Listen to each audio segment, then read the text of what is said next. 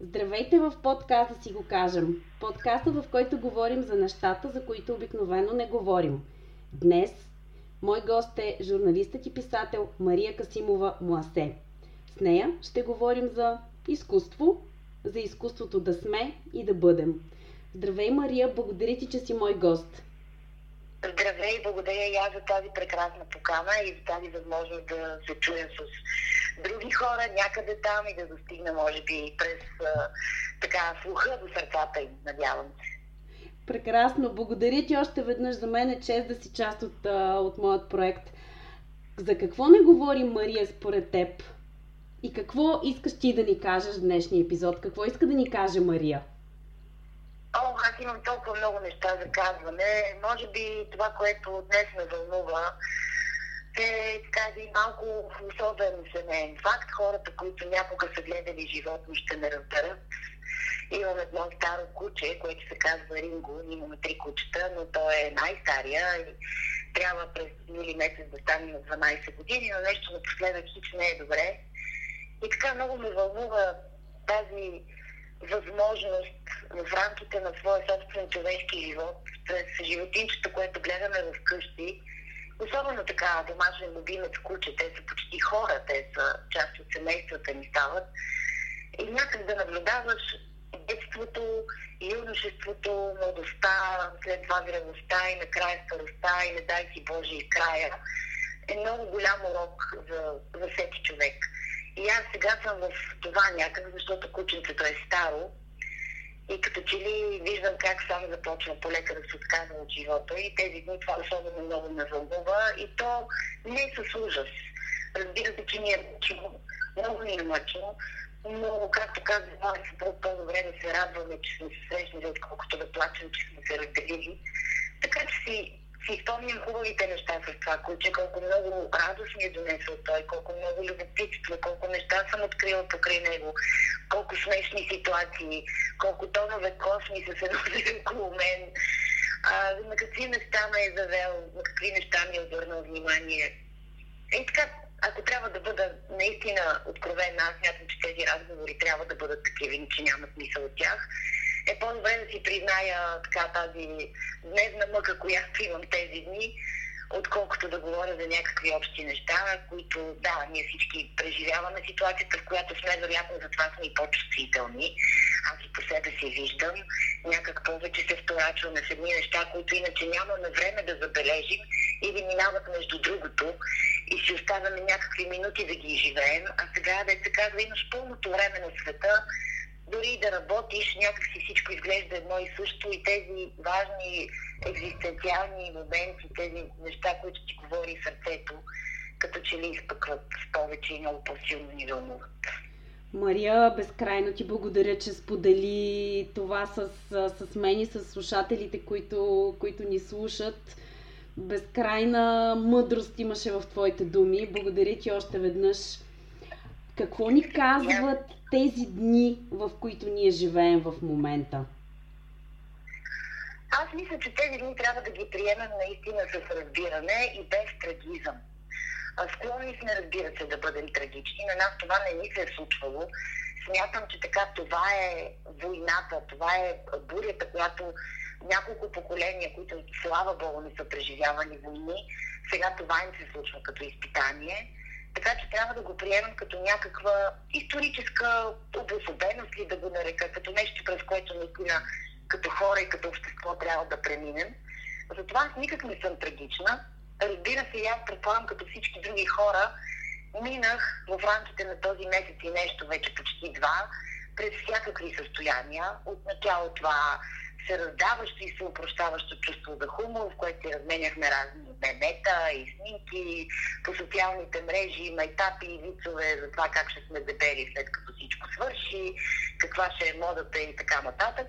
Полека-лека минахме и в другите нюанси, да, ужаса на страха от това какво ще се случва. С всеки един случай, който преживявахме, всеки болен, всеки тежко болен, всеки тишъл си, някак губихме като че ли този оптимизъм. Мисля, че в известен момент започнахме да ставаме и малко по- изнервени и това си пролича и в комуникацията помежду ни. Аз смятам, че сега сме в момента на депресията. И тази депресия пак няма да, да кажа, че я приемам трагично, защото обикновено в тези състояния на депресия човек като че ли подготвя нервната си система за нещото след това.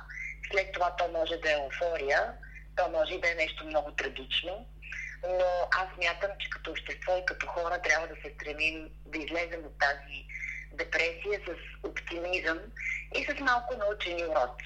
Да ти кажа, аз изобщо не вярвам, че сега видиш ли света ще стане съвършенно друг след това нещо, хората някак ще си дадат сметка, нищо от това няма да се случи. Да, може би ще си дадем сметка, даже сме по-добри, но това ще трае около 2-3 седмици. И след и това ще се върнем към... Да. Към да, старото... че нещата са старите, ще се върнем охотно към тях и така е нормално. Даже скоро си мислех, ако трябва да дам някакво сравнение. Представи си, че отиваш по някаква причина, така да поменеш някой и не дай си Боже нещо по-тежко на гробища, на гробища всички ставаме по-добри когато сме там, някак мислим за края на живота, за смисъла му, за това колко излишни движения правим, колко излишни емоции употребяваме в комуникацията си, колко по-лесно е да си добър и усмихнат вместо зъл и относителен. И това трае след това горе-долу, докато влезеш в първия трафик с колата, някой те засече, ти започнеш да го псуваш и някак се връщаш нормално в нещата.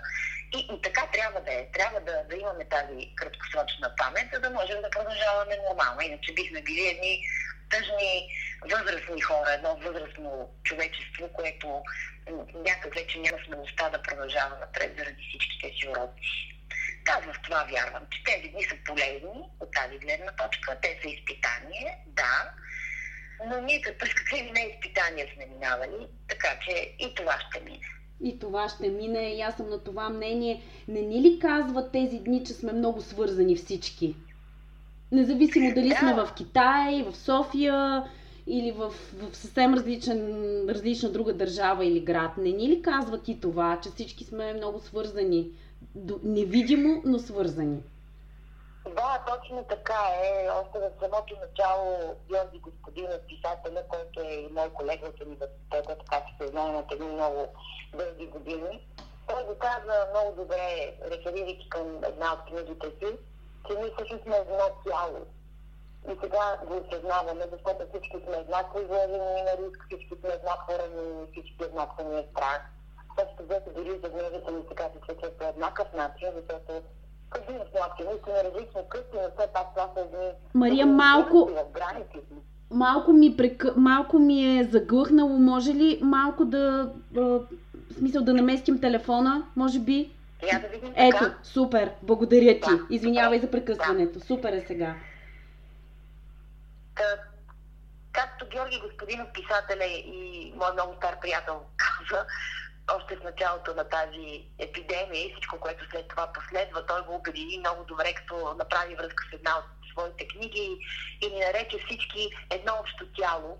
И наистина сме едно общо тяло, защото в момента ние всички затворени, макар и в някакви различни къщи с различни гледки през прозорците, в крайна сметка това са нашите общи граници. Това са нашите малки вътрешни държавички, в които обитаваме и дори когато ходим на работа, казвам в кавички от вкъщи, и това се случва по един и същи начин, вече дори не се обличаш, за да минеш по някакъв път. Когато минаваш по този път за работа, виждаш някакви хора, виждаш магазини, виждаш афиши, информираш се за нещо, валите дъжд, опръскате автомобил, който е минал покрай тебе в някаква голяма локва, ядосваш се, идеш една баничка по пътя, ти имаш приключение, преживяване. Дори си мислиш, отида до Еди, коя си среща до Еди, кой си офис, там ще паркирам колата, междувременно ще мина, ще купа Еди, какво си. Да. Сега тези неща ги няма и всичките ни срещи ужасно много си приличат, дори и работните. Гледаме се в екраните на едни компютри, на едни малки правоъгълничета. Колкото повече хора, толкова повече правоъгълничета. И, и нямаме възможност да се чуем, да се питнем, да се помиришем, както се казва, да ни се случат някакви такива спонтанности а, от сорта на, на някой, някой да излезе, някой да, да иска нещо да направи, да почерпи или аз не знам какво, нормалните неща, които правехме. И сега това много ясно го осъзнаваме. Да, свързвани и същото време да ти кажа, докато гледам как комуникираме в момента, виждам и колко продължаваме да сме разделени. Направи ми впечатление днес една снимка. Свързани и разделени едновременно. В, в, в, в, в страницата на един много известен сайт, който общо взето всички ползваме, не знам дали е уместно да го кажа, за така културни новини. И там има една снимка за това, че Лили Иванова е дарила всички букети от а, юбилея си, който беше съвсем наскоро, на 24 април. А, дарила го е на докторите, които в момента се грижат за здравето ни на първа линия и така нататък. Направила има някакви малки подаръци, много хубаво послание и така, един много мил жест.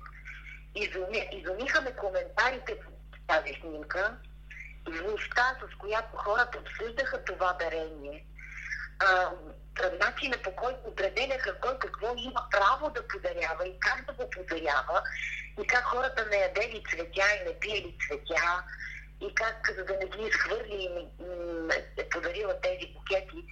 Стори ми се толкова ужасно и толкова нечестно, защото аз не мога да кажа тези хора някога нещо на някого дарявали ли са и не това е смисъл. Аз не искам да съвнявам колко какво прави. Но не може един жест, който е жест на добра воля, който е жест на внимание, ти по този начин да го декласифицираш и да го омалуважаваш, защото той е жест на внимание.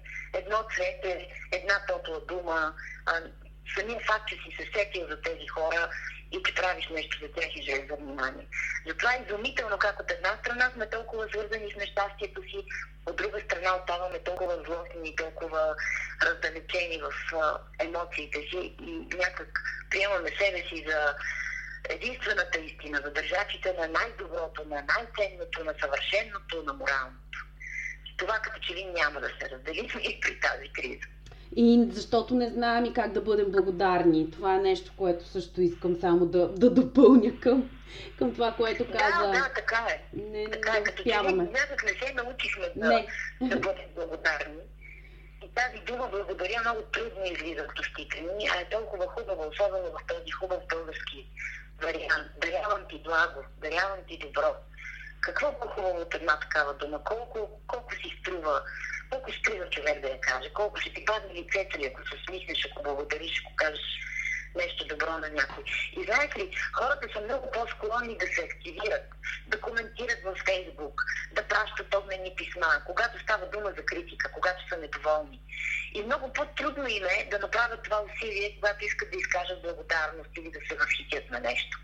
Затова и аз самата съм безкрайно благодарна, когато са ми писали хора за едно или нещо, за, за статия, за действие, за текст или за каквото и да е, което в моя малък живот и биография съм правила, когато те са положили усилие не да ме критикуват и, и да ме мразят публично, а просто да ми кажат една добра дума. Някои дори цели писма са ми писали и това за мен е безкрайно, безкрайно ценно. Всяко едно от тях. Безкрайно ценно е добрата дума, абсолютно съм съгласна. Мария, в тази посока, а, ние знаем ли всъщност какво да направим, когато се събудим един ден и навън вече няма коронавирус? Точно напоследък, явно така по моите наблюдения, наистина е така. Всички достигаме в този момент сега, в който мислим за онзи първи ден или да. тези първи дни след като това На събуждането. да, да. Това е абсолютно нормално. За мен това наистина е белег така на осмисляне на тази депресия, в която сме и неверието. Ние не виждаме никакъв изход. Друг път, когато живееш, знаеш горе-долу си граници, си си сложил и какви начини да ги преодоляваш, какви са ти целите, имаш нещо положено в бъдеще. Сега някак не можеш, дори не знаеш юни месец, юли месец, ще ходиш ли на море, ще можеш ли да пътуваш, ще ползваш ли самолетния билет, отпуската, ще бъдеш ли на работа. Нищо от това като че ли не е ясно. И за това сега имаме нужда да ги проверим наджебата и какво толкова ще стане след това, как ще бъде. Точно днес, между другото, така писах един такъв текст за тези първи дни. Аз не си представям, че казват, ето, примерно 14 май, всичко вече е както беше преди, и ние излизаме навънка официално облечени и почваме като в бразилски карнавал да се целуваме, прегръщаме и танцуваме. Смятам, че ще ни отнеме малко време пак да се приближим физически един към друг, защото най-малкото ще ни е страх. и е нормално да ни е страх. Това нещо, което ни плаши сега и което върлува, ние не го виждаме, но то първи заплаха до всякъде и ние осъзнаваме тази заплаха. Невидимата заплаха, а, която всъщност това е невидима. Така. Невидимата заплаха и страха не е нещо лошо, страха не е лошо качество. Би било лошо, ако се оставим в страха и не предприемем нищо след това. Страха сам по себе си е нещо, което те пази и то е някаква реакция на организма ти да продължиш да живееш крайна сметка. Така че тези първи дни аз наистина си представям едни хора, които се разхождат бавно и спокойно по тези толкова идеални наши места, които иначе не забелязвахме градски, които макар и на метър и половина разстояние, макар и с папички, мотунки, маски, ръкавици, каквото там имаме. Подръчни средства. Да, помахват си. Не се казва, спират се да си поговорят, какво правите, как сте, да се погледнат в очите, да се видят и вярвам, че в тези първи дни ще ни е много топло и много взаимно хубаво заедно. След това полека-лека ще се върнат и другите неща. Няма според мен да имаме възможност да се събираме така масово, да ходим на театри, на концерти, може би поне още по половин година. Така си мисля. Пък ще кажат вече специалистите какво как ще се случва, но трябва да свикнем малко с тази изолираност. Да ти кажа, аз изобщо не вярвам, че това генерално ще ни промени, както казах в началото, и не вярвам, че ще ни промени навиците. Тоест, може сега да не се ръкуваме известно време, но после пак ще се ръкуваме. Може да не се целуваме за здравей, но после пак ще го правим, защото така е било винаги. Хората, когато някога са се ръкували, всъщност самото ръкуване е измислено от мъжете, които на времето, когато са се срещали преди векове, е трябвало да си разклатят взаимно ръцете, за да видят дали другия няма някакво оръжие скрито в ръкава. Затова е измислено ръкуването. То е преминало през толкова много ситуации. Той е преминал през тиф, през чума, през холера, през туберкулоза, испанска треска и какво ли не. Та ще минем и, и през коронавируса. И ще мине и през това, разбира се. Ние имаме нужда от допис, ние имаме нужда да се усещаме а, ние сме хора, животните се допират и прегръщат и целуват и докосват. Какво остава за нас? Така че и това ще се върши. Няма да сме ни студени, облечени с касандри хора, които трачат и не говорят и учат по улиците. Аз, аз си мисля, че когато се събудим наистина един ден и света не, няма коронавирус, ще тръгнем да преоткриваме света отново някакси ще сме забравили как изглежда този свят и ще тръгнем да го преоткриваме отново, което на мен лично въобще не ми звучи, звучи зле. И в тази посока, а, според теб, какво, какво да оставим в сегашния период, в който, в който живеем, в тези дни на предизвикателства и какво да пренесем в новия свят, в новите дни, които ни очакват, след като всичко е наред? Тъй да, О, какво да кажа, че не иска да говоря за някакви общи приказки по личности от сорта на зависта, омразата и такива неща, защото това няма как да се случи. Ние сме комплекс, сме и тези, за съжаление, негативи също се тази нас, но пък благодарение на тях можем да оценяваме противоположностите, добродетелите, иначе нямаше да ги отсъдаваме такива. Така че какво да оставим, може да оставим страха си и може би да оставим така тази реплика. Да, това ще направим друг път. Айде като еди какво си стане, тогава ще започна. Айде ще си променя живота, ама от понеделник. Айде ще изтърпя еди кой си да ме мачка, ама като стане нещо друго, като имам повече пари, като имам нова къща или кой знае какво всеки ден е, е сега и аз изключително много вярвам в сегашното време, защото то е единственото сигурно. Да. Бъдещето е някъде там, миналото вече не може да се върне, но сега си тук. Сега правиш неща и, и сега трябва. Точно и само сега. Да, разбира се, ти сега слагаш някакви основи за напред. Но това, което можеш действително да правиш е в този миг. И големите решения, като че ли трябва да ги взимаме точно така най-хубавите неща са се случвали по света след големи катаклизми, големи войни. Най-цветното време, така, в, може би в дизайна, там арт-деко, който е точно около и след Първата световна война, между двете световни войни, всъщност след това така бума разцвета на туризма, на голяма част на изкуството е 50-те, 60-те години, после пък идва особено веселия период на любим мой период на диското, на танца, на цветовете. И това е всичкото обословено от едни такива моменти на ужасна самота, на страх, на колапс, световен колапс, колапс в какъвто и ние в момента сме попаднали. Така че да оставим страха, да се отдадем на това, сега е времето. Винаги е сега. Мога, знам, дори да не мога и да не знам, ще разбера и ще се науча или ще намеря човек, който да ни помогне. Но не, не да отлагаме. Искам да видя Бразилия. Нека да не е до година, защото тогава ще ми е по-удобно. Ето сега, парите, които съм събрал или парите, които ще събера, взимам ги и заминавам за Бразилия да я видя. Искам да, ето една от моите мечти, сега ви я казвам, много искам да прегърна маймунка. Никога не ми се е случило да гушна маймунка. Еми, мисля, че в първия удобен момент след тази криза ще направя всичко възможно да отида, не знам къде мога точно, но в някой резерват някъде където се лекуват такива животинки, просто да прегърна това същество, за да имам това усещане за себе си. Искам, ето и това направихме по време на тази изолация, да се обадя и да чувам гласовете и, и да знам за животите на страшно много хора, които я така, ей, чай да звънна на еди класи братовчетка. Ама някой ден, не сега. А, така, ама някой ден. Да. Ей, минал и рождения ден, айде до година ще Не, не, щом си се сетил, Да, направи, направи го го сега. Да. Аз ти пожелавам, аз ти пожелавам от сърце съвсем скоро това да се случи- случи и да гушнеш маймунка.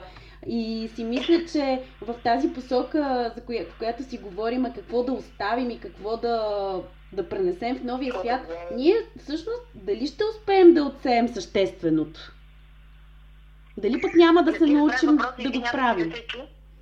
Казвам, че дали ще успеем да отсеем същественото? Дали в сегашната си... Чуваш ли ме? Да, сега те чувам. Дали в сегашната ситуация, в която се намираме, ще успеем да отсеем същественото? Това е във връзка с това, което си говорихме за старото и новото и какво Да. да пренесем и да оставим. Дали пък няма Да, случайно да, да. успеем този път да го направим? Много се надявам. А, хората доста а, осмислиха този период. А, като казвам осмислиха, имам предвид, че взеха да правят някакви неща и слава Богу, чрез тези технологии, с които разполагаме сега, можем да бъдем свидетели на тези процеси. Много хора готвят, много хора рисуват, много хора правят разни скетчове, снимки, спектакли. Общо взето видяхме как това, което най-много ни държи в момента е споделянето на изкуство. Защото той идва от душата, защото правиш нещо, което дори не можеш да обясниш с някакви рационални думи, обаче го преживяваш и знаеш, че така както го направиш, ако от сърце искрено и другите ще го преживеят. Това говори, че все пак вече си говорим и на някакво друго ниво. Споделяме на, така, не само с думи, не само с жестове, споделяме с а, факти на изкуството, споделяме с творчество. А това е много висша форма на споделяне.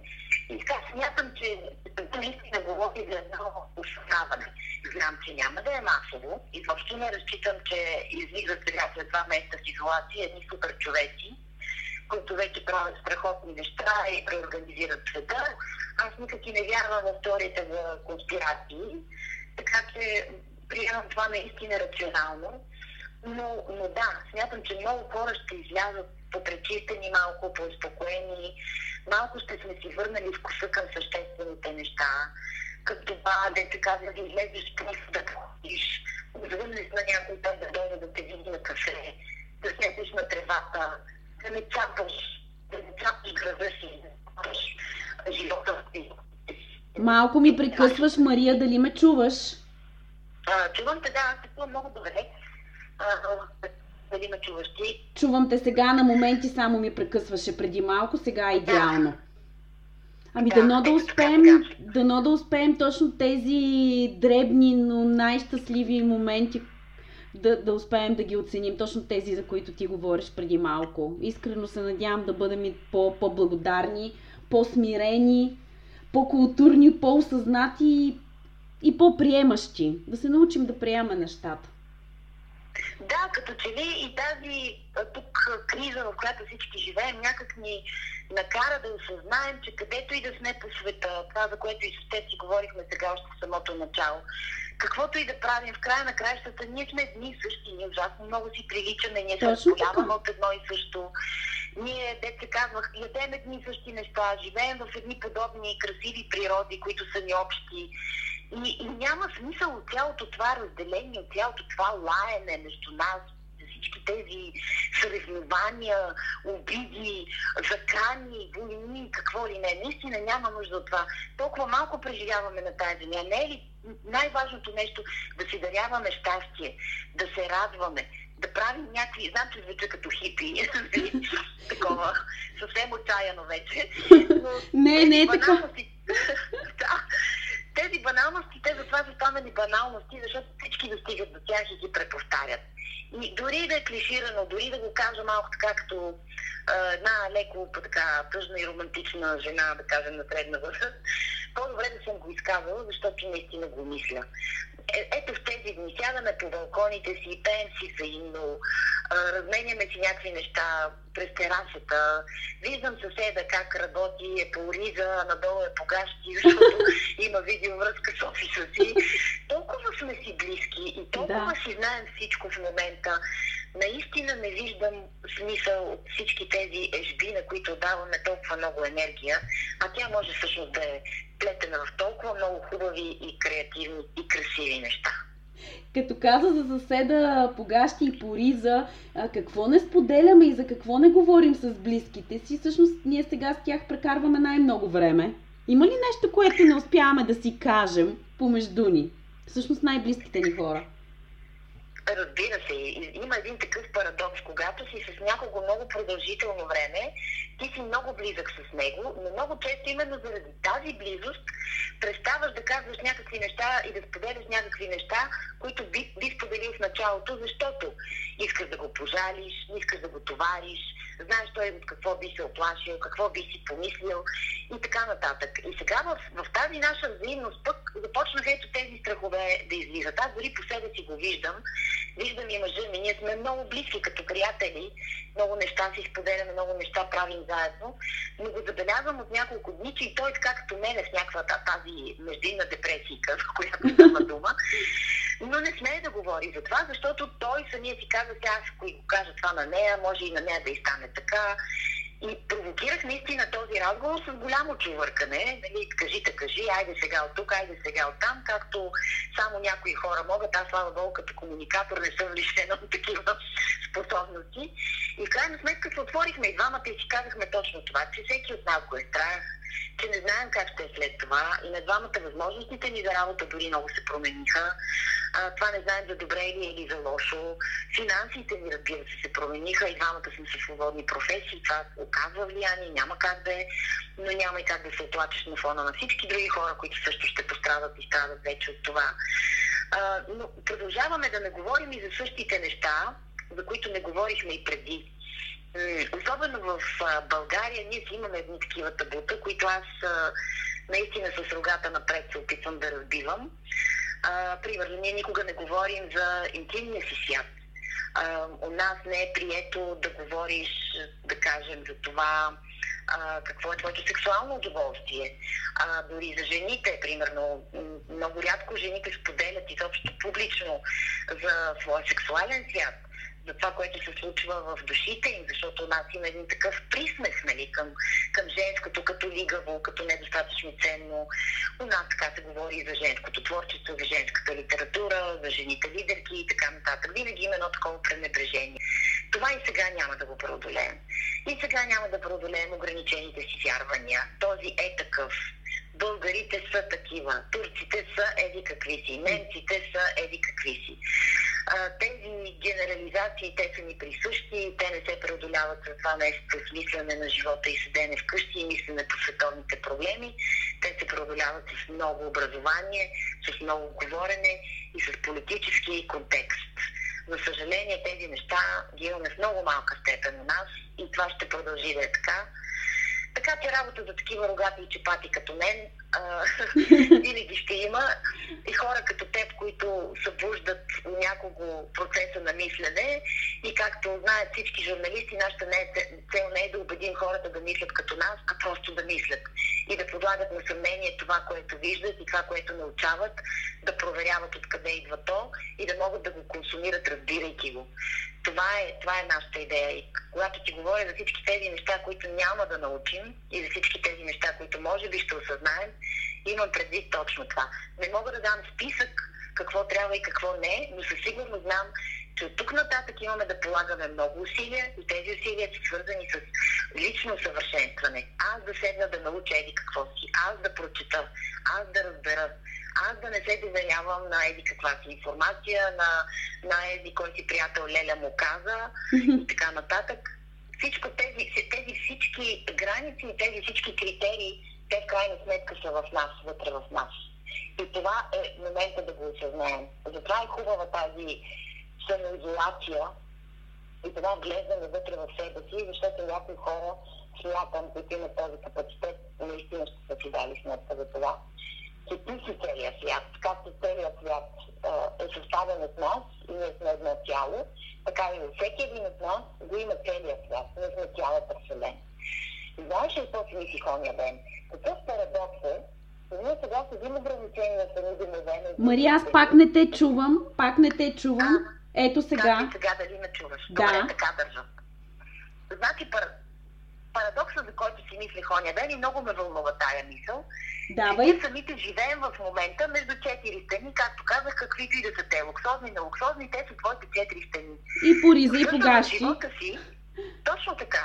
В живота си като човешки същества ние сме ограничени. Ограничени сме в телата си. Обаче имаме цялата свобода и целият свят, и целият космос в умовете си.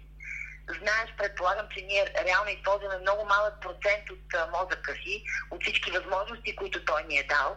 Тоест там, освен въображение, освен фантазия, освен възможности за правене на връзки между нещата, наблюдателност, рационалност и какво ли не, ние имаме някакви други инструменти, които дори още не ползваме. Представи си какъв огромен космос сме ние, как, каква голяма, какво голямо необятно пространство е в нас и колко много имаме път да извървяваме. Така че това много наподобява, това залостване в къщи, много наподобява другото, за което иначе не си даваме сметка. Това залостване в ограничените възможности на нашите тела и на нашето физическо присъствие. За сметка на това, което носим в главите си, в сърцата си и душите си. Много ти благодаря, че сподели това с, с мен и с слушателите. Малко по-рано с тебе си говорихме за изкуство. Всъщност споменахме думата изкуство. Какво мислиш за изкуството да сме и да бъдем и как според теб изглежда изкуството да оцелеем?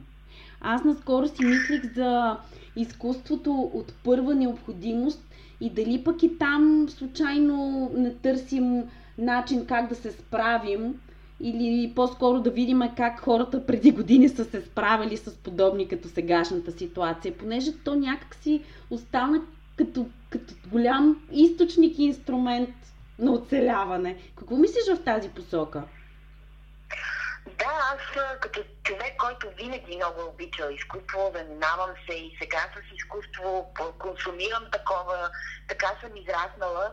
Някак за мен никога не е било възможно да си представя изобщо защо хората казват, абе те умират от глад, че мислят за изкуство. Да. Защото на мен никога тези неща не са ми били в противовес, в противостоене. Тоест, така както съм имала нужда да изям една филия хляб, защото съм гладна, това не ми е пречело да се възхитя на нещо, да нарисувам, да напиша или да преживея някакъв а, обект на изкуството, някакъв факт на творчество. И, и за това не го разбирам наистина. Мисля, че сега много ясно се показва всъщност какво може изкуството. Ти хубаво го каза, нали? Изкуството, това е изкуство от първа необходимост. Точно така.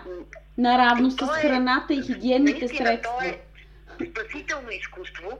И, и виж, то, то не е тип изкуство. Като казвам от първа необходимост, това не значи, примерно, натюрморт на две ябълки, череши и риба.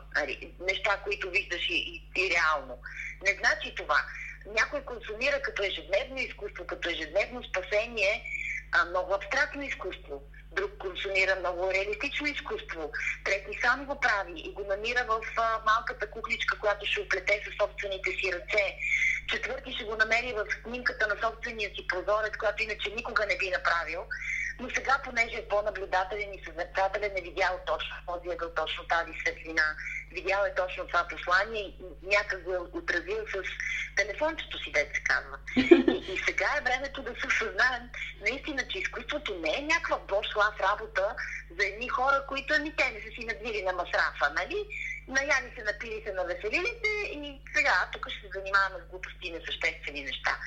Не е така това е храната на, на душата ни, на въображението ни, на тези много, много проценти от мозъка, които не ги знаем за какво са, но със сигурност се хранят от тези такива идеи, от такива хрумвания, от такива претворявания на видимото, от други погледи към тях. Това е любопитно хранещо, то дава надежда. Сега претворяваме, беше преходна тази инициатива и още мисля, че е тече, да претворяваме така, както си представяме от ежедневието и с ежедневни средства, световно известни картини. И то стана масова мания. Хората толкова много картини видяха сега за първи път и след това ги пресъздадоха подръчни средства. Толкова много книги прочетоха.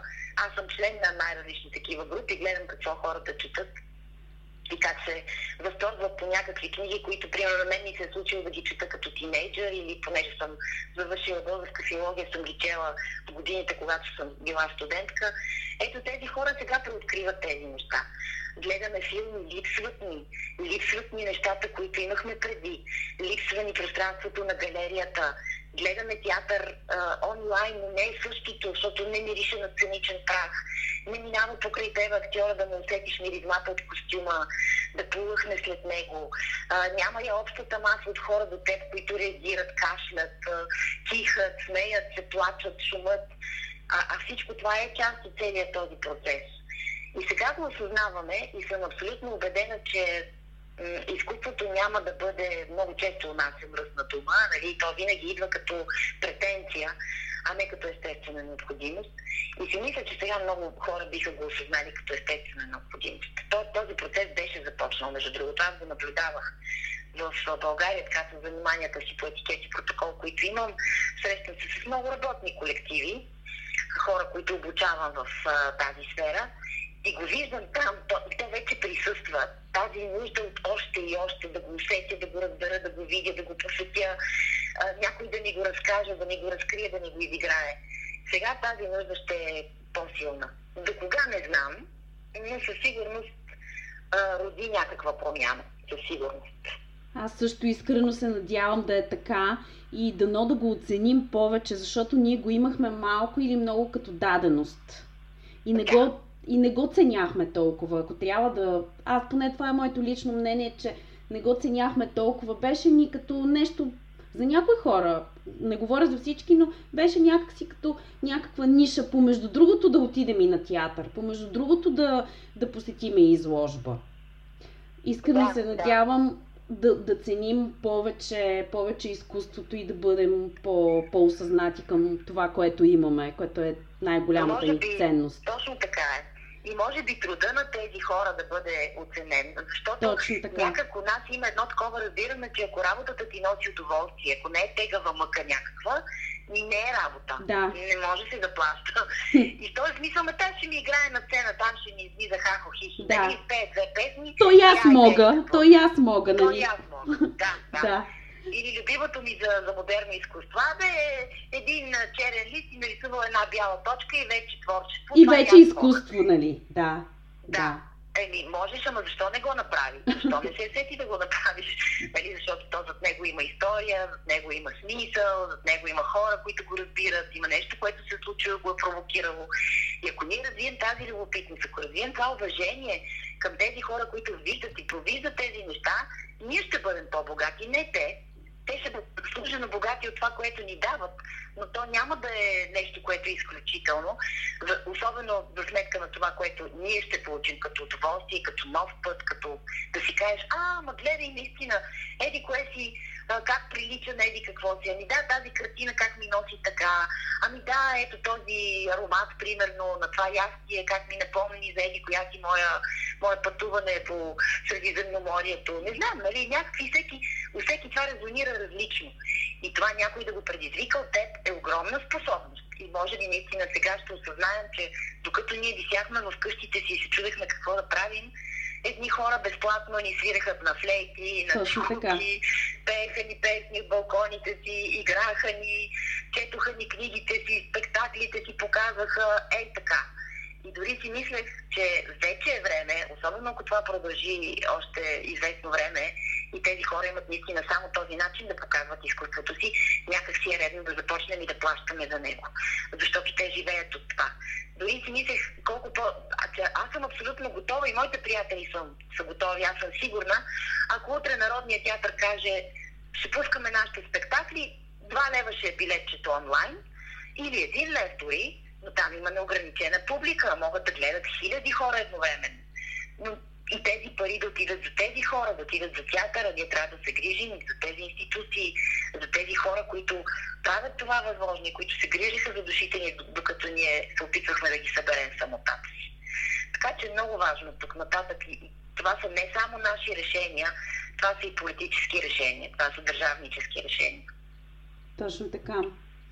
А, мисля, си за, мисля си за това а, каква вакцина, освен тази срещу коронавирус, трябва да се измисли според теб? Ох, ако ти кажа, че имам списък, така ли? който Някакви са няколко. да работят следващите 50 години. Да. Ами много ми се иска да има някаква такава вакцина срещу а, злобата, принципно. Е, Злобното изразяване да. на мнение злобната критика, злобното отношение към някой, жлъчната, жлъчния коментар на нечи труд или на нечие действие, в каквато и да е посока. Ето тази злоба. Не казвам зависта, защото зависта си върви за злобата. Не казвам само омразата, защото и тя си върви за злобата. Ние няма да се научим да не мразим и да не завиждаме. Това е нормално, но нека поне да, да се опитаме да култивираме тези свои чувства, да се опитаме да ги осмислим и когато ги осмислим, поне те да не са жлъчни, защото много боли. Често са ме питали как понасям а, лошите коментари под някои свои текстове. Еми, трудно ги понасям. Няма да се правя на война железен, през който нищо не минава. Разбира се, че минава аз съм човек, аз обичам работата си, аз мисля и се трудя за нея. И когато някой ти каже нещо обидно, особено когато то не касае работата ти, ами ще обижда на години, на физика, на пол, на, на име, на происход, на каквото и да е. Това разбира се те боли, разбира се, че те боли и това е целта на тези хора. Много ми се иска някой просто да измисли една такава вакцинка, с която още с БЦЖ, там с детските прививките вакцини. още в първите да години. Да. А, още в родилния дом. И след това някак да говорим и да правим смислени неща.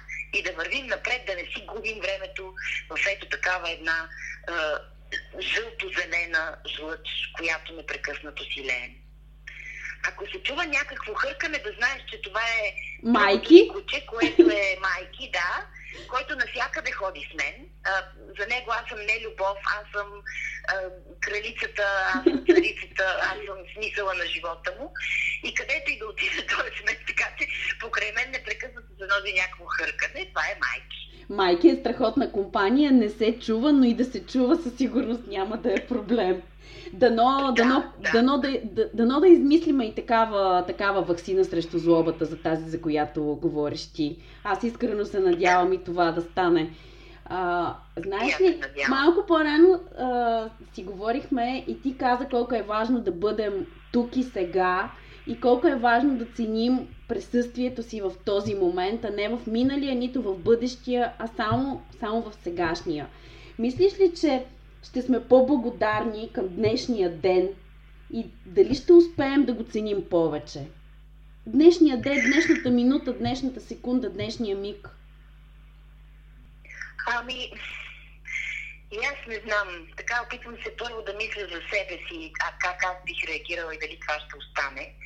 Но всеки ден, да ти кажа, аз така ги преживявам тези дни, имам някакъв план, който си създавам сутринта или предния ден, ще стана, ще направя чай, ще пия кафе, след това ще Сега имам, ето, например, днес да засадя едни петуни тук в градинката, имам да почистя една трева, имам да пиша, имам да чета. След обед обикновено гледам едни документални филми, защото аз тук съм от тази луда порода, дето всеки ден трябва нещо да научава. И в момента в една платформа този фестивал Master of Arts, който е за документално кино, като не може да се излъчи на живо, се излъчва там до края на месеца и аз всеки ден гледам по един-два филма от този фестивал и научавам страшно много неща. Чувствам се обогатена. И някак от днешния момент, пък от това, което знам и разбирам от днес, се опитвам да прехвърля за онзи бъдещ момент, когато ще мога да осъществя тези, тези неща, които научих днес. Онзи ден гледах един филм за тази кула, известната кула в Сиатъл, която така е емблема на града. Четах как е създадена, какъв е бил проекта, кои са хората, които стоят зад нея, цялата тази история, тази много специална сграда. И сега вече си мечтая да отида там и да я видя на живо. И така си полагам някакви днешни неща, днешни съзерцателности, неща, които съм научила днес за, за бъдеще и съм си обещала това, което правя в днешните дни, тук и сега, тази съзерцателност, това просто да съм по-бавна, по-спокойна, но по-сигурна, да се опитам да го задържа и да го правя и в бъдещето. През тази карантина на душите си обещах и още няколко неща. След това, което се случи с Милен Цветков, тържествено съм си обещала, когато карам кола, никога повече и една чаша вино да не пия. Преди пиех по една чаша, признавам си, то някак влиза в 0,5 промила, да но сега съм си обещала и това да не правя, защото аз мисля, че съм окей, че всичко ми е наред, но не дай си Боже нещо да стане. Не желая да нося тази вина в живота си заради скапаната чаша вина, която съм решила да изпия, безотговорно да съм действала след това. Та ето, има и някакви конкретни неща, които благодарение на това време лично за себе си съм намерила. Искам да съм съзерцателна, искам да съм отговорна, осъзнала съм тази отговорност искам да живея бавно и да виждам тревичката, слънцето, синято небе, да си чувам децата и приятелите често, не само по празници. И искам ето такива ни прости неща, аз вече плановете за по-големите ще си ги правя на базата на тях. Днес и сега. Аз ти го пожелавам. Днес и сега. Пожелавам ти го от сърце и знам, че ще успееш да го направиш. Сигурна съм в това. Благодаря ти, надявам се. Полагам всички усилия. Аз не съм свръх човек. И се виждам как а, издишам в това, издишам в това, но, но поне мърдам. Много е важно да се мърда, защото спреш ли да мърдаш, блатото няма как да не те погълне надолу.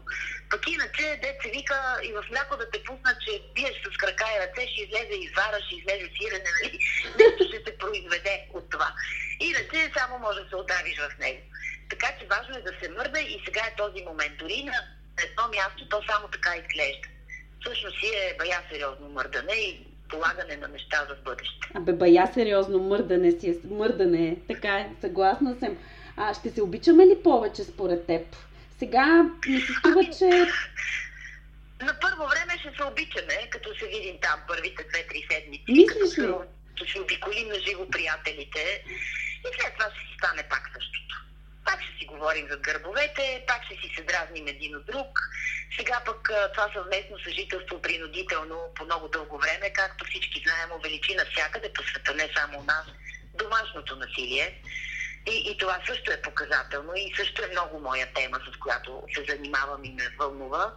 Така че ето тези неща, които преди е имало начин да ги подминаваме, сега дразниме как хрупа ябълка, дразниме как седи, дразниме как гледа, дразниме как потропват ногтите, дразниме как си тътри чехлите. Нали? Всички тези ужасяващи пикоизми сега стават под лупа и това е нормално. Така че ще има и много мразене, но пък това са нормални процеси. Мразенето и обичането няма човек как да го контролира. Не може да кажеш, ето сега това ще го обичам, пък той няма да го обичам. Затова обичаме често идиоти, затова често мразим хора, които не го заслужават или поне не ги забелязваме. А, няма да станем по-добри, със сигурност. Няма да обичаме повече. Ще си обичаме както си обичаме. Надявам се просто тази съзерцателност, за която говорим и това внимаване, това внимание към детайла просто да ни направят по-чувствителни и по-внимателни към, към чувствата на другите и към това, което те носят. Аз, когато съм била много млада, бях много по-категорична и с много повече принципи. Нали, тогава си, аз никога еди какво си няма да направя. Аз това само през трупа ми. Аз в никакъв случай. Това не го разбирам.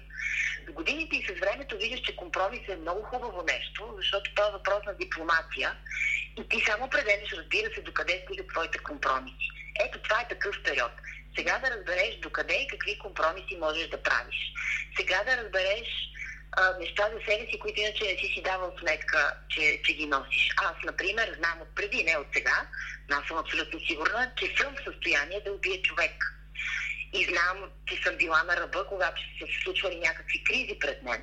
Но много ми се иска и посвещавам цялото си човешко усилие на това да не попадам в такива ситуации и никога да не си го позволя. Това е, което аз знам за себе си. Знам, че мога да бъда лоша, знам, че мога да бъда зла, знам, че не, не мога да навредя на някой просто е така заради вредата. Но тези неща ги осъзнаваш наистина в такива моменти, когато си сам със себе си. Ако това е доброта в някаква степен, ако това е достигане на по-високо равнище, може би в много голяма степен някой от нас ще покачат нивото, както се казва. Да. Аз това, за което си мисля, докато, докато си говори, докато говорим с теб, всъщност ще се научим ли на нещо? Да, ще бъдем такива, а, нали, за кратко време ще бъдем по-добри, може би дано да не е така. Аз искрено вярвам в обратното, че по, за по-дългосрочен период ще бъдем по-добри, дано, дано и да останем такива, дано да, да излезем наистина по-добри от а, тази ситуация и да, да отсеем ненужното и да, да видим кои са приоритетите, кои са, кои са малките неща, каква красота има в никненето на тревичката, но всъщност на какво ще се научим? Ще се научим ли на нещо? Бяхме свидетели в последно време и преди, още, преди една седмица, съвсем даже наскоро, веселба по време на пандемия. А, а, а, всъщност а, и заработили тази, аз не знам българска ли максима да я нарека как, на мен няма да се случи. Да, ние си имаме едни такива наши български неща, които аз не вярвам с една такава криза да се отместят, защото те са продукт на много дълги векове, на много исторически случки. Те са си менталитетни такива особености на мястото, на времето, на хората.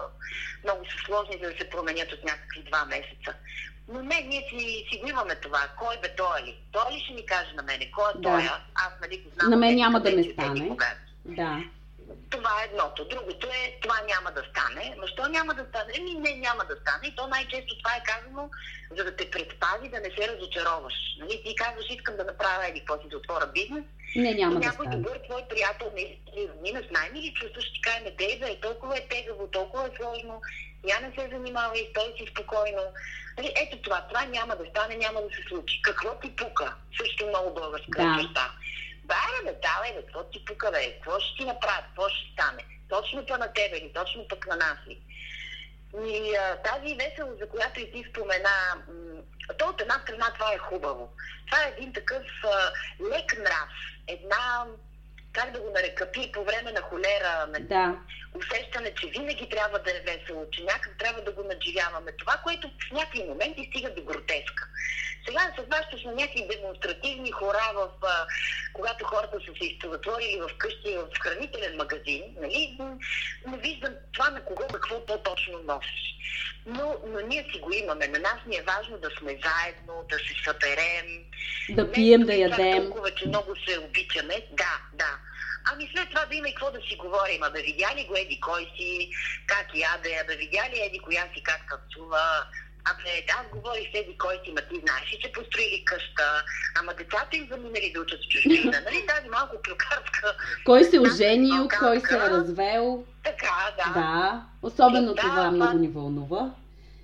Да, да, това ще си го има. Бай Ганю, той не умира и така с някакъв си тук коронавирус. Бай Ганя не може да умори. Той ще си продължава да си прави неговите неща, но както и в училище учихме, както и вярвам, че самия леко го е създал, това е образ създаден и с много любов. Той е такъв, защото както и самия леко пише, той е плод на това, което се случва около него. Той е плод на всички нас. че у нас, докато всеобщо така се живее и това е така, и хората, които биха могли да дадат някакъв друг пример, да развият по някакъв друг начин обичайните неща, които сме правили, да покажат нова посока, нямат тази възможност или изначално са ни звергнати. Баре бе, ти са те глупости, ще им хода аз на театър. Аре бе, сега да. ще ни правят опера на открито, нали? Я тук да друснем едно хоро, какво толкова пречи.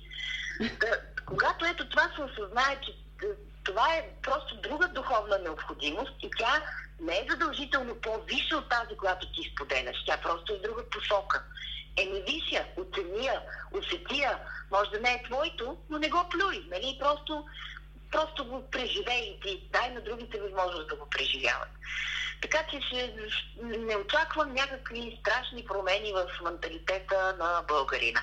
Българина може да бъде много добър човек, може да бъде много зъл, може да бъде отмъстителен, може да бъде много над нещата, може да бъде гостоприемен, може и така да ти тикнеш от зад гърба, че да се чудиш откъде ти е дошло. Но вярвам, че всяка една нация може да го каже това за себе си. Така че, да, да не бъдем пък чак толкова критични. Както знаеш, предполагам и твой живот е така. Виждали сме простаци, идиоти, олигофрени, мерзавци от всякакви нации, от всякакви граници на света, от всякакви негови точки. И ние би трябвало да имаме това пък наше самочувствие, че сме оцеляващи хора, че сме адаптиращи се хора, че сме в крайна сметка сме едни малко неориентирани, малко злобнички, но, но дълбоко от душите си сме състрадателни добри хора. Всеки един от а, тези големи, известни, обществени бандити се просълзява на нещо. И със сигурност това нещо не е само сине, сине, ти си ангел мой или някакви други такива неща. А, ето тези, тези чувствителности някак трябва да си намерим и да си ги пазим и да си ги да си ги опитваме. Дадох си сметка през тази тези дни, че бих искала да видя и да се срещна очи по очи с разни хора, които съм си, съм си мислила в живота си, че нямам никаква нужда да ги видя, но бих си поговорила с тях. Бих си поговорила, например, с Слави Трифонов. Аз не съм от хората, които тотално го отричат. Напротив, уважавам това, което е постигнал и искам да поговоря с него. Бих си поговорила с Мартин Карбовски бих си поговорила с, а, кой, с Кевор Кевор. Целият списък от хора, с които бих искала да се видя, за да мога да поговоря с тях. А, преди това съм имала някакви свои си отношения или несъгласия с тях. Сега бих искала просто да, да се видя с тези хора и да се изясним. Даже си мислех оня дена, бе, това объркано момче Динко. И него бих искала да го видя. Да разбера аджаба, очи в очи, какво може да те накара наистина, в какво толкова вярваш, че да постъпваш така с едни хора, мачкайки ги. Нали? Как, как живееш с това? Каква е мотивацията ти? И трябва да ти кажа, че сама се изненадах от себе си, защото като човек на 50 години, журналист с сериозна практика, отдавна вече нямах интерес към някой конкретно, с когото да направя, примерно, интервю толкова интервюта съм направила, с толкова хора съм се видяла, че вече дори когато си говорим не знам позите, на някои не знам лафовете, на трети не знам финтовете в разговорите, знам кое е основното, което искат да изкарат и нямам тази естествена любопитност, която би трябвало да има един журналист. Но това си викаш, това е за млади хора. Аз вече трябва да съм по-аналитична, трябва да правя по-други неща. Но ето сега си дадем сметка, че имам още много въпроси на много хора да задам и то от позицията на този опит, на тази самота, де се вика на срещата с страха и с смъртта толкова близо, мога да им ги задам много директно. Мога да ги погледна в очите и да ги питам неща, които иначе бих облякла с много повече думи, много повече запланираност. Мисля, че тази свобода е някак лично на мен много ми харесва и така, честно да ти кажа, буквално си се кефия на нея. да. Аз пък ти пожелавам да осъществиш всичките тези интервюта с хората, за които каза. Благодаря ти, благодаря ти. Все ще стане. Няма начин да не стане. Аз наистина искрено се надявам поне да се, поне да се научим да отсяваме важните неща и да, да, бъдем, да бъдем по-културни, по-осъзнати, да приемаме, да, да знаем, че сме уязвими, защото ние, според мен, си мислихме, че не сме толкова, всъщност се оказа, че сме много уязвими и да бъдем благодарни и смирени ако може. Поне малко. Да. Поне, както ти казваш, може да е временно, но, Да, временно ще. И аз да ти кажа, пък имам някаква вътрешна съпротива към думата смирение, въпреки че знам нейния библейски смисъл и какво точно се има предвид, като се каже да сме смирени, но някак си ни се иска да не сме смирени. Иска ми се, специално ние българите, да се бунтуваме повече и ако ще се смиряваме, да се смиряваме един към друг, към недостатъците си, към това кой какво харесва, да бъдем тази толкова изтъркана вече дума толерантни, но нека да го нарека просто човечни. Да, така мислиш, да. окей. Окей, продължаваме нататък, виждаме нещата, които ни събират, не тези, които ни разделят. Аз самата в своя живот съм осъзнала, понеже имам страшно много приятели, и то много близки приятели, не са един и двама, не се броят на едната ми ръка. И съм си казвала, добре, аз тези хора всъщност, каква е моята рецепта? Защо те са ми близки приятели? Ами да ти кажа, защото съм се опитвала подсъзнателно, така вероятно съм научена, да не ги съдя. Знам какви са им недостатъците, знам с кого какво мога да споделя, знам на кого за какво мога да разчитам. И когато знам кои са от тези най-добри страни, аз не отивам в другите да търся у него, за да се разочаровам, за да го критикувам, да ми стане мъчно, да се нараня и така нататък. Аз го търся за това, което харесвам в него. Ние сме заедно заради това, което си харесваме и си обичаме. Пък онова другото, което не го харесваме, когато то не ни се бърка и ние не го вадим на масата, то фактически няма значение. Ето това ми се иска някак да се случи. Както ти казах, не вярвам, че ще се случи, но е хубаво, че поне в този период малко някак сме се замислили. Много е да. логично да, да, да смятаме, че кой знае какво ще се промени. Ще видиш, ще мина 2-3 месеца и ще бъде, е, какво хубаво си ли беше, като си седяхме вкъщи, е, как на балкона, така, помниш ли? Ама нали не искаме? Нали сега не искаме? За ние защо се съпротивляваме срещу нещо, което всъщност е толкова нормално да си стоим вкъщи? Просто защото отвън ни е наложено като, като мярка и някой друг е взел това решение вместо нас. Точно така. И човек има естествената способност да. никога да не иска да е там, където е, да иска да е някъде другаде. другаде. И понеже физически няма как да сме някъде другаде, да. или се изяждаме отвътре. Нали? И сега пък като то е забранено, пък леле Съвсем. Май. Как така ще ми забранат дворчето, как ще ми забранат да си ида на вилата? Ами така, те не ти го забраняват, ами това е грижата, която ние сме вменили на тези хора, на които плащаме и сме се доверили, да проявяват към нас. Е да, сега така се проявява, обаче пък някога хората са ходили на война, нали? Идват вкъщи, взимат мъжът ти или ти отиваш да. или сина ти. И това е.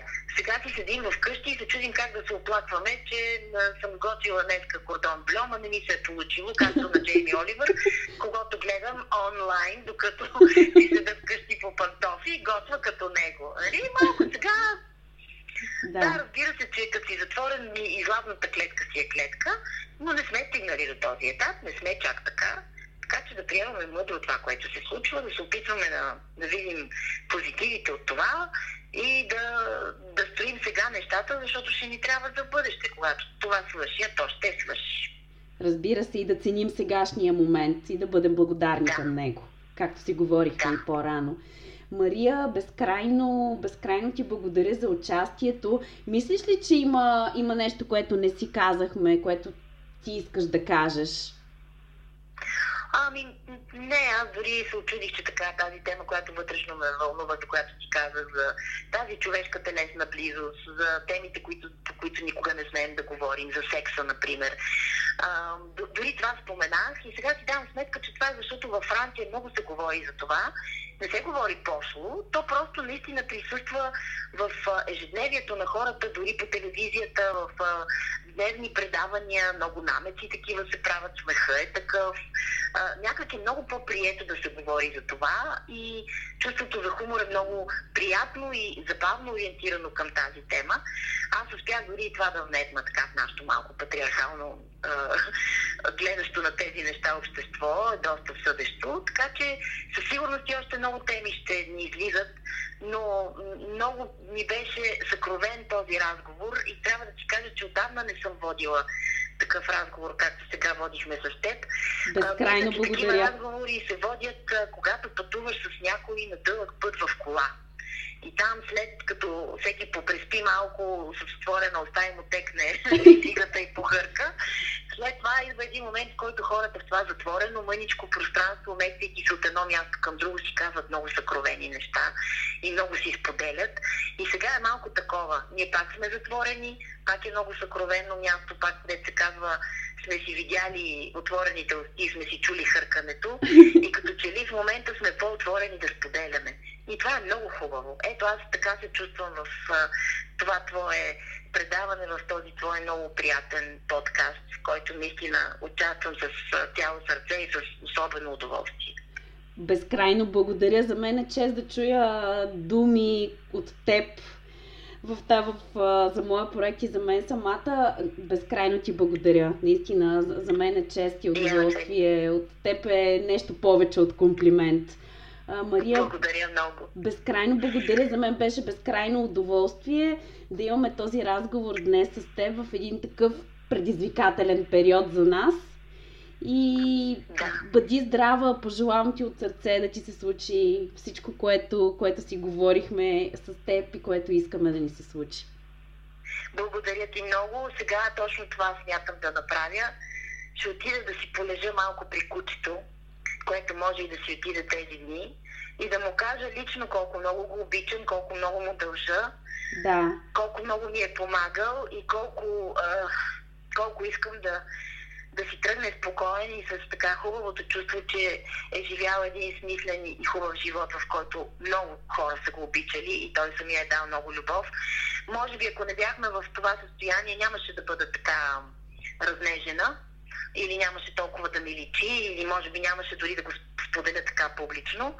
Но сега е време за споделяне и, и тези неща трябва да се споделят, защото имаме глобална нужда от искреност и тази искреност искреност така някак се насъди в тези моменти на изолация. И аз ето това ще направя. Простичкото нещо да благодаря на едно същество, което безрезервно 12 години ме е обичало и ме е виждало всякак и пак е продължавало да ме обича. И даже сутрин, като го видя, като излезе от стаята, аз живея вкъщи и аз спя на втория етаж, той вече и стълбите не може да качи. И чака долу. Другите две кучета са се качили вече. Той чака. Но в момента, в който ме чуе да слизам по стълбите, аз започвам да чувам чук, чук, чук, чук и това е неговата опашка, която размахва и тя се удря на, по земята. Ето това нещо, това е безценно. Това е като това е зелената като синято небе. Това е безценно. И искам, искам ето сега да попия този миг, за да си го запомня за винаги и да си го нося с мен. Заедно с моето кученце, с моя Ринго. Ринго стар, който наистина вече е много стар. Ще го носиш със себе си винаги. Да, така е, така е, винаги. Мария, безкрайно благодаря още веднъж. За мен беше чест. Благодаря ти много, Ели, и за мен. Прегръдки, бъди здрава и нашите слушатели да бъдат здрави и да знаят, че всичко ще бъде наред и че ако не е наред, значи просто още не е свършило. Още малко. Още малко. Благодаря безкрайно. Да. Бъди здрава и ти. Всичко добро. Благодаря ти, Ели. Всичко добро. Благодаря ти.